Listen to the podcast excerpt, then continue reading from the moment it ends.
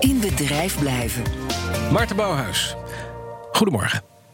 Goedemorgen, Bas. Ja, nu je thuis moet werken, mag je gelukkig ook wat gamen tussendoor. Er is nu een game ontwikkeld die de thuiswerker blijer en productiever maakt.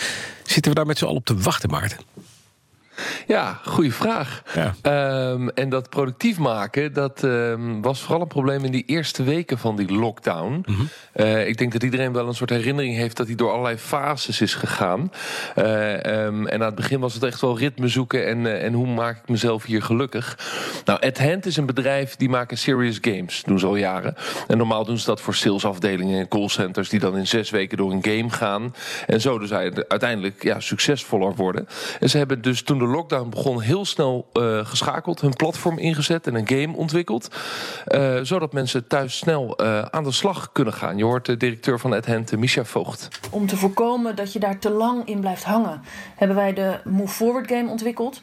Dat is een game die in een tijdspanne van twee weken de deelnemers meeneemt in een nou ja, soort van versnelde transitie naar weer vooruitkijken en weer gewoon je werk doen op een toekomstgerichte manier.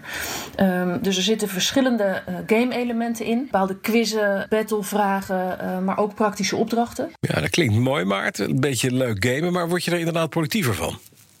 Nou, dat leert dus wel de praktijk. Je moet ja. het overigens wel zo zien dat je niet de uren achter een gameconsole zit, maar het is ongeveer 10 minuutjes per dag. Ja. Overigens uh, doen veel mensen het dan wel weer meer, omdat het uh, leuk is. Er zit dus competitie in om uiteindelijk individuen en teams meer snelheid te laten maken. Okay. Nou, die coronagame die ze dus gemaakt hebben, die heet dus Move Forward.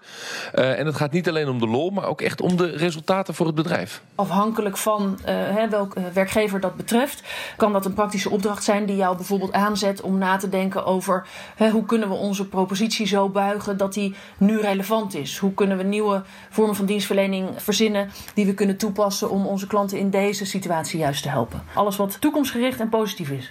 En Maarten, mensen die met name gamen zijn natuurlijk jongeren. Uh, zijn die te motiveren om inderdaad productiever te worden thuis? Nou, dat is dus geen, geen markt voor het oh, okay. um, Dus dat is wel een dingetje. Maar dan zie je bij veel bedrijven, er was een soort latente behoefte. Al jaren op de plank moeten we ook iets in het onderwijs.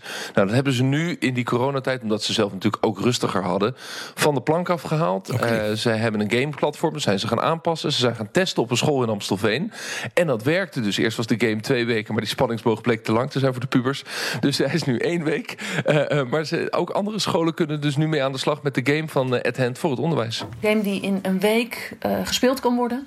Waarin uh, de inhoud van één vak, dus nou ja, bijvoorbeeld Spaans of Duits of geschiedenis, maakt niet uit. De stof van één zo'n vak wordt dan verpakt in een game van een week. Waardoor die leerlingen middels gamification, dus door te gamen, nou die doelgroep die houdt van gamen, gewoon hun kennis kan opdoen. Ja, en uh, scholen kunnen die software vanaf nu gratis gebruiken. Het hele gesprek met directeur uh, Micha Voogd van AdHand...